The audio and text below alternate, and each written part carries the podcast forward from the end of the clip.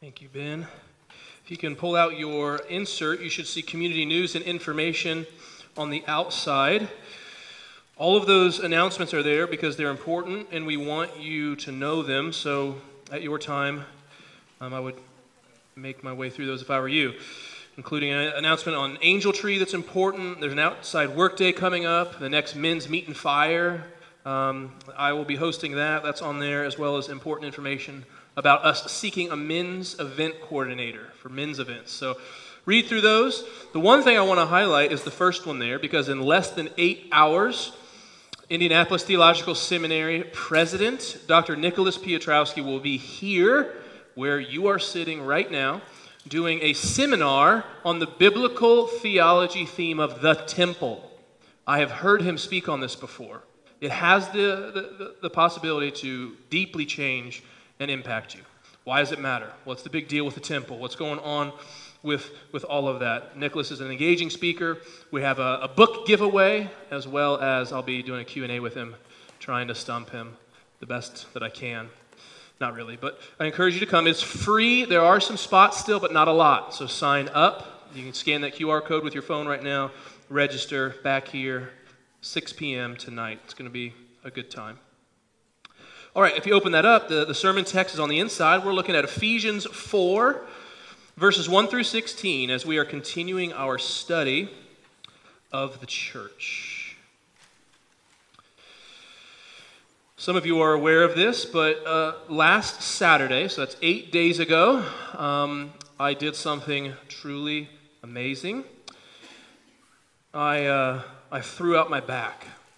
I during a move. My family moved just about a half mile away down the road, still here on the east side. Um, I wasn't even doing anything cool. I wasn't lifting anything. I wasn't being super strong and heroic. I was actually just assembling something, holding one thing while twisting across my body, and there went my back. Now, I've said I've hurt my back before. I was lying. I just learned that eight days ago. And I had always made fun of all of you when you said your back really hurt, and I threw out my back. I'm like, wow, we all have sore backs. Get over it. I'm sorry. I'm so sorry. It um, it deeply affected my entire week. Still does actually. Um, simple things like tying shoes, sitting down, standing up, driving a car. It's a disaster to get into my little silver car. If you guys know what I drive, it's uh, it, it's wild. So if, if I was zero percent healthy last week on, on Saturday. This morning, I felt that I was about 55, 60% healthy until I decided to take a shower and go on one leg, reach down and twist on the water and do it again. And so I'm back down to, I'd probably say, about 20% health. And the only thing that hurts is bending over to read anything. Luckily, I don't have to do that this morning over and over again. So you might see me doing one of those numbers. But and Roger did it too. Roger just recently did it a few days ago, so your pastors are doing it. It's the cool thing to do. Uh, the Apostle Paul often said, Follow me as I follow Christ. So if you, you want to, you can actually disobey that one. But you could say that my body is disunified.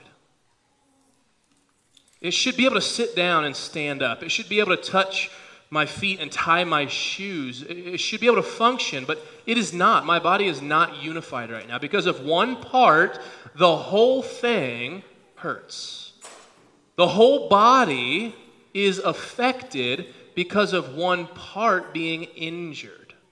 There is a deficiency in one piece that affects the whole. I'm not just telling you about my back because I wanted you to know I'm hurt. I'm telling you this because the Apostle Paul, the New Testament's favorite phrase for what we are, what you are, is the body of Christ. What is the church? The church is the body of Christ. Christ is the head, and we are all pieces and parts, bo- uh, members of a body put together, Christ as the head. So, what is the church? I put this in your insert, that, that the red sentence there. What I want us to see is the church is the spirit united body of Christ. The church, you, New City, is the spirit joined, the spirit united, one body of Christ. Building upon what we've been looking at, you may recall two weeks ago when we started the series, Roger was in Hebrews 12 with us. And we learn that the church gathered on earth is the earthly expression of a heavenly reality. You may recall the shadow thing that, that Roger was doing over his Bible and over his notes. If you do that, you see the shadow of your hand. That's what we are as the church. Our hand being the heavenly reality. What is happening as the, the saints in glory are around the throne? When we gather, when we are the church, we are an earthly and real representation of that even more real heavenly reality. And we answered the tough question can you be a Christian without being a part of the church? Maybe. Roger had some tough words for us. Not a good one, not a biblical one. Because there is no category of an individual Christian, just like there's no category for a part of a body, an appendage that's not connected to the body. That's unnatural. That's not how it's meant to be. You've been created for community, for the church, for his body.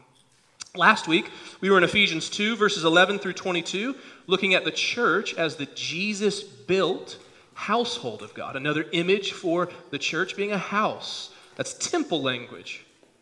So come tonight, 6 p.m., Nicholas Piotrowski will be teaching on the temple. But we are the household. We are the new temple where heaven and earth are meeting, where God uniquely lives and dwells. It's us, the household of God, and it's built on Jesus. This morning, we're going to see how we are the body of Christ. Spirit has united us, joined us as one body. So let's begin. Ephesians 4. Let's begin with verses 1 through 3. 1 through 3. Follow along as I read them. I, therefore, that's Paul, I, therefore, a prisoner for the Lord, urge you to walk in a manner worthy of the calling to which you have been called with all humility and gentleness, with patience, bearing with one another in love, eager to maintain the unity of the Spirit in the bond of peace. So we begin as good Bible readers. We notice the first words there I, therefore. So the Apostle Paul's writing, and when we see a therefore, we know that it's connecting to what came before. Um, whether annoying or not, a lot of my professors used to say, when you see a therefore, you ask what it's there for. It's there for a reason. And if you know the six chapters that make up the book of Ephesians, the first three chapters are what we call doctrine, truth, filled with all kinds of wonderful theology about you and about me, about the church of God. We've been chosen in Christ before the foundation of the world, before we breathed our first breath. Chapter 1 with the purpose of uniting all things in heaven and on earth in Jesus. Chapter 2, your spiritual biography, my spiritual biography. We're dead in our trespasses and sins, unable to change our lowly state, but God made you alive, made me alive in Christ Jesus. Then comes the reconciliation we looked at last week. Roger preached how the, the blood of Christ has reconciled us to God, but also reconciled us to one another. There is no Jew and Gentile, no Jew and non Jew, in and out. We are now one people if you are in Jesus.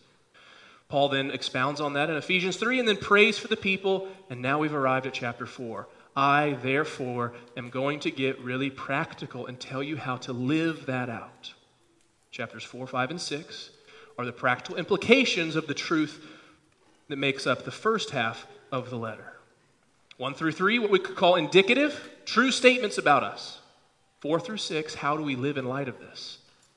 And Paul's main argument is beginning here, here, is urging us, or literally exhorting us, strongly encouraging us, is about maintaining unity, being the body.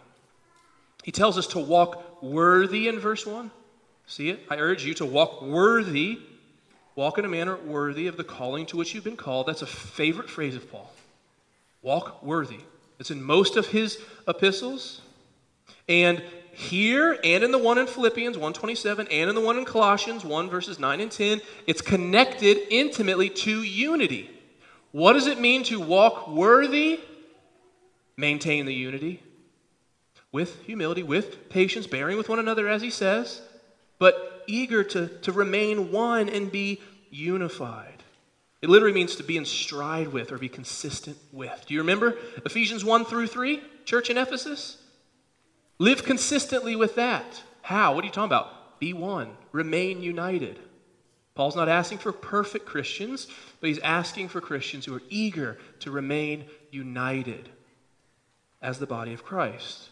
You guys have probably experienced this. I have a five year old daughter named Amelia. She uh, picks out her clothes now. Good thing is, I don't have to do it. Bad news is, she goes through like 10 outfits a day, and they are what you could call often clashing. Two weeks ago, I believe, many of you might have seen a blue Elsa dress, bright white polka dot pants, and red snow boots. Red and pink snow boots. And it was 85 degrees out. None of it made sense. None of it was really happening, but she tried. It, the whole thing was clashing. Walk worthy of the manner, walk in a worthy manner to which you've been called, is Paul's exhortation to not clash like Amelia. Your life, the way you live as one, reflects the truth that you speak. Chosen in Christ, dead but made alive, united to Jesus, covered by the blood of Christ, justified and said, not guilty. Live this way as a group of people centered on that same. Not perfectly, certainly not, but unified, one. Literally, eager, verse 3 says, You're eager to maintain, zealous or passionate. That's what that word eager means. We're, we're about this. Passionate about this. What, well, what are we passionate about? Verse 3 creating unity by ourselves. Is that what it says? Eager to maintain the unity of the Spirit. Literally, eager to maintain the Spirit's unity. The Spirit, the point, has already unified us. We already have unity by the Spirit. He's brought it about, He's worked it. We don't create it, we guard it, we maintain it, we nurture it nourish it.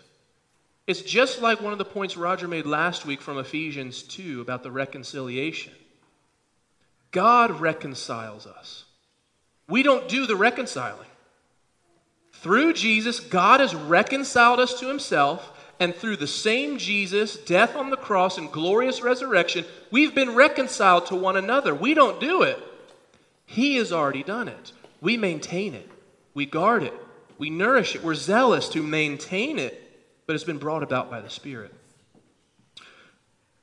A New Testament scholar by the name of G.B. Caird says this The corporate unity of a church is not a desired end, but the fixed starting point to which the behavior of its members must conform. We start unified, guys, even though it doesn't feel like it. Just like lesson one two weeks ago, that the earth is the, the earthly expression of a heavenly reality. You're lying by saying, I'm a Christian, but I'm disconnected from the body. A lot of times we're lying. Unity in the spirit, but we're so disconnected. We're so disunified from one another. The reality is the Spirit's already done it. It's His unity. We maintain it. We are one already in the Spirit. Let's keep at it. Let's fight to maintain it. And this is a unity throughout the book of Ephesians that's made abundantly clear in Jesus, in Him. This isn't just general friendliness. This is not a, a, a, camaraderie. That's not what we're keeping. We're keeping a oneness, a unity that is founded in Jesus. Now, Paul goes on in our next section to talk about why. Why is this? Okay, I'm starting to get this. Okay, the Spirit's brought about the unity. We as the church, because of Ephesians chapter 1, 2, and 3, we should fight for this, maintain it. But why? What's the big deal? Verses 4 through 7. Let me read that. There is one body and one spirit, just as you were called to the one hope that belongs to your call. One Lord, one faith, one baptism, one God and Father of all, who is over all and through all and in all. But grace was given to each one of us according to the measure of Christ's gift. Why unity? Why should we be eager to maintain the unity that the Spirit has brought about? Because we have, we, look around. We have, you got to imagine first service too. Look around. We have one body, one spirit. We have one hope, one Lord. That's, the, that's Jesus Christ, the Lord Jesus Christ. We have one faith. That is our true objective faith in the gospel that justifies us and makes us right. There's one. We have one baptism. There's one God and Father of all. Because of that, it's almost like a, you can hear it, it's almost like a creed statement, a, a confession. Because of these, because of that oneness, we're eager to maintain. In the midst of all of our differences. Romans 12, verse 5, sheds a lot of light on this, and I should have put it in your booklet, but we had already printed, so I apologize. But just listen to these words Romans 12, verse 5. In Christ, though many, we form one body. Okay? In Christ, we, though many, form one body. That's union with Christ language, speaking corporately.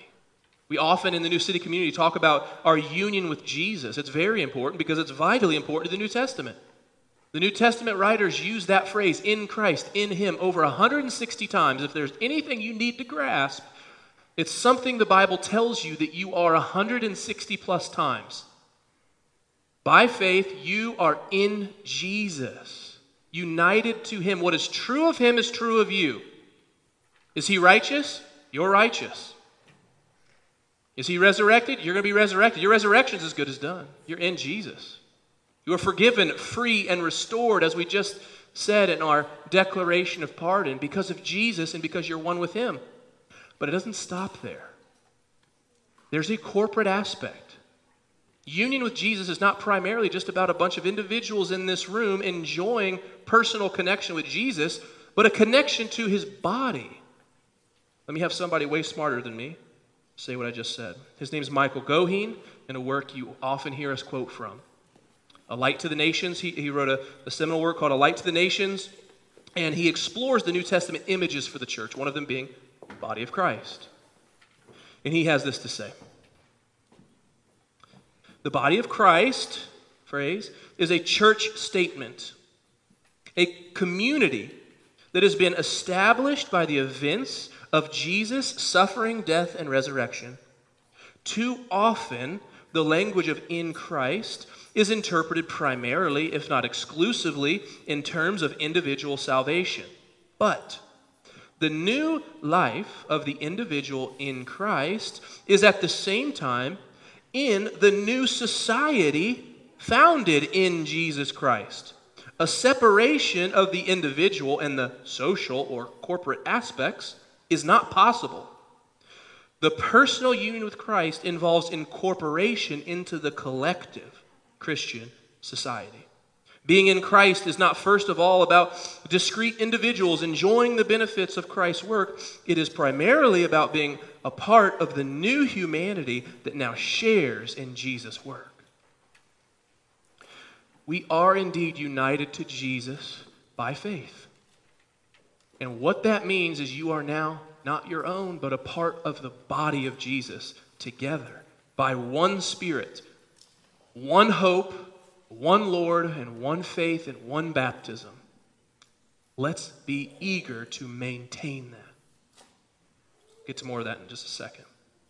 That's the oneness, but there's another aspect of this where I think the true beauty of the unity of the church shines most brightly, and that's actually in our diversity.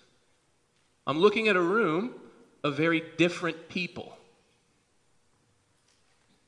Different jobs, different giftings, different incomes, different colors, different preferences. Our unity that Paul's talking about is not uniformity. It's not that we're all the same.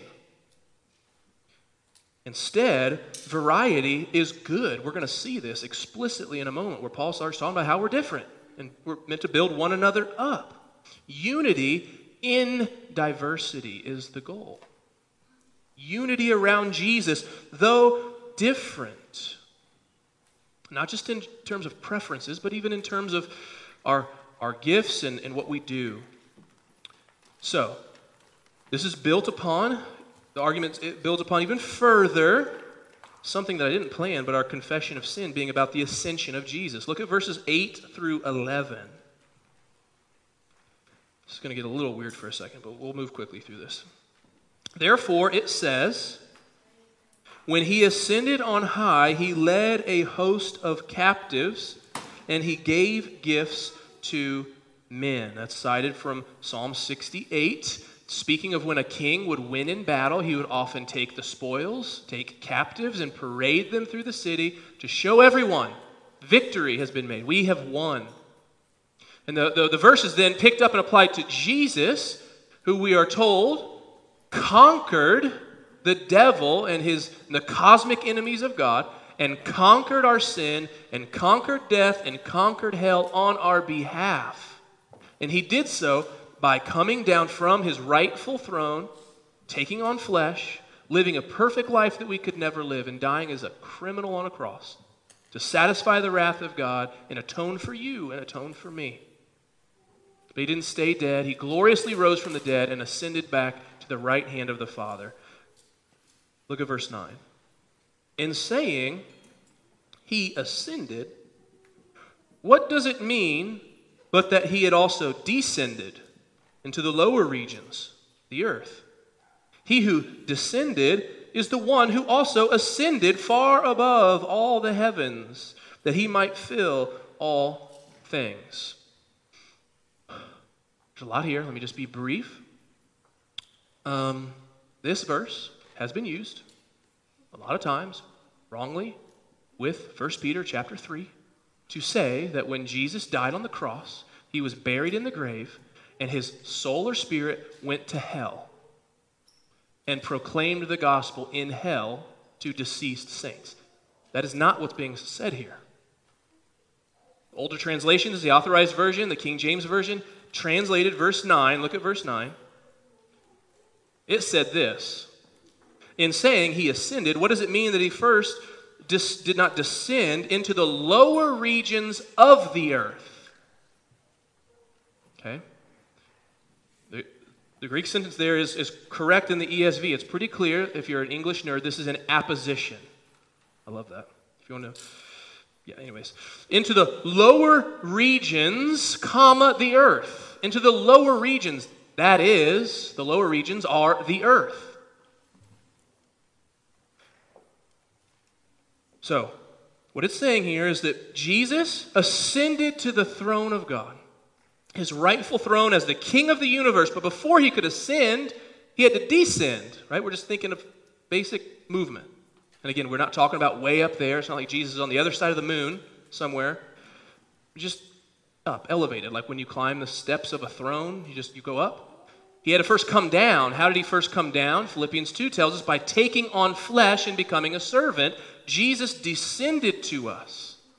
In his descending to us, he conquered the enemies of God, reversed the fall, began new creation, and he has taken a host of captives the devil, hell, sin, and death. He's won. He's been victorious, and he went back up the steps of his throne and is seated at the right hand of his Father. What does it mean for him to ascend if he first did not descend? He did. He descended to the earth. Now, what is going on with all that? Why that? verse 11 tells us. It's that one, that Jesus that gave gifts to the church, that gave people to the church. Verse 11 literally reads, And he himself, that's what we're supposed to feel there, that one who descended, died, rose again, ascended, he himself, it's that one who gave apostles, prophets, evangelists, shepherds, and teachers. The apostles are those New Testament writers, those who were witnesses, eyewitnesses to the resurrection of Jesus, who wrote authoritative scripture under inspiration of the Holy Spirit. They are no more. The, the prophets um, are those who, the, the prophets were those who were often mouthpieces of God, re- revealing God's will, speaking revelation to the church. Evangelists, there's, there's debate here if that's whether if that's evangelistic people or if that's kind of like evangelists. Philip and Timothy and Titus are called evangelists. Is that somebody who like worked in partnership with an apostle, we're not sure. What's more clear is the ongoing, continued offices of shepherds and teachers. Shepherd is the word pastor, working with sheep to guard the flock and to nourish the, the sheep that were under his responsibility, and teachers for instruction and training in righteousness. Although there's debate on some of those things, the verse is abundantly clear that we're supposed to feel in our bones that it's that one he himself gave to his body these different people. I'm looking at different people. Jesus himself gave us you. But it's with a purpose, verses 12 through 14. Why? Why, why? why this diversity? Why did he himself, Jesus himself, do this and give these people and these things to equip, verse 12, the saints for the work of ministry for building up the body of Christ until we all attain the unity of the faith and of the knowledge of the Son of God to mature manhood, to the measure of the stature of the fullness of Christ, so that we may no longer be children tossed to and fro by the waves and carried about by every wind of doctrine, by human cunning, by craftiness and deceitful schemes. Different offices, different gifts, but all designed for the same end goal of maintaining the unity. And how is that first and foremost done? It's by building each other up. Why are we different? Why are we diverse? To build each other up. Why are we good at different things? For building each other up. Why do we have the things we have? For building each other up. And in so doing, we live and lean into the unity, the oneness of the body. So that's where this, this illustration of the body comes into play. It can't be done alone. This series on the church, whether we're looking at the church as the, the earthly expression of heavenly reality, or the household of God that Jesus has built, or this morning, the body of Christ, the point is you can't be a body by yourself. A finger can be a finger by itself, that's not ideal. It dies if it's not connected. It's also not helpful to have one piece of the body not working, like my lower back. Throws everybody off. It's also not great to have super strong one piece. Actually, my buddy just had uh, surgery on his wrist. It's been in a cast for like forever, it seems like eight months, and he just got it off.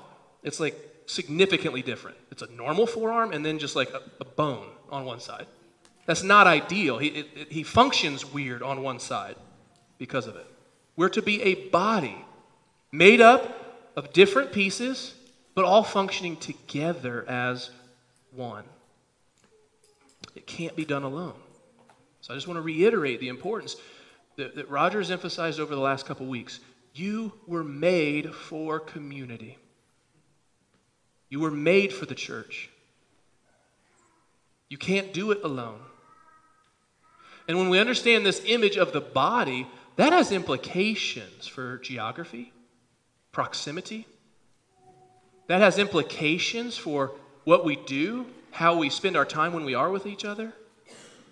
Because I can't do it without you. I'll pretend to be the pinky finger. I can't do it without you. I need you and you need me. It changes the way I view Sunday morning. I'm not, I'm not speaking as just the pastor. I'll take off pastor hat. I'm saying, for me not to come robs you. For me to regularly miss the gathered worship with the body of Christ harms others. Because you need me, and I need you. We were never intended to be individuals, and I can't make it without you, so please don't make me try to do it alone. Let's be the body. Let's be one. Let's be together. I need you. That's enough of that. Verses 15 and 16. Our last verses, and then I'll just make a, brief application point. Verse 15, rather, so here's kind of what we're going to be doing. Here's what we can do with one another speaking the truth in love we are to grow up in every way into Him who is the head, into Christ, from whom the whole body, joined and held together by every joint with which it is equipped, when each part is working properly, makes the whole body grow so that it builds itself up in love. I can't improve on his words, so I want to read a quote from Pastor Dane Ortlund. And no, it's not from his book, Gentle and Lowly. He wrote a new one. It's just as good. It's called Deeper. Um, it's on uh, growth and sanctification. How do we grow in our union with Jesus that he wrote about in his first book? But he, Pastor Dane Ortlund says this. This is kind of strong at first, but an independent Christian is a nonsensical category according to the Bible. Scripture calls believers the body of Christ. That is perhaps a familiar metaphor for many of us, but consider what it must mean. We live our lives in Christ in a way that is vitally and organically joined to other believers. We who are in Christ are no more detached from other believers than muscle tissue can be detached from ligaments in a healthy body. When you pass another Christian in the grocery store or in the, the hallway of church, that is a body's hand passing the same body's foot, both of whom are controlled by a single head. Listen to this. They may be different genders, different ethnicities, polar opposite personalities, and 70 years apart in age, but they are far more connected than two siblings of the same family, same ethnic background, and same DNA, of one, uh, uh, one of whom is in Christ while the other is not. I always hate messing up reading something around the punchline. The point you are more closely related and connected to those of us in the room who are in Christ than you are to your blood family who are not in, the, in Christ. That has been the one thing that's just blown me away over and over again as I've prepared and, and thought about this over the week. It changes the way I, I see you and appreciate you. I'm closer to you, your, your, your fam, more than my blood that's not in Christ. It changes the way I think about what we do on Sunday morning. That elevates my eyes to the beauty and the glory it is to gather together as the church, and why I'm already looking forward to next Sunday morning. Because we're the body. Oh, man. All right, well.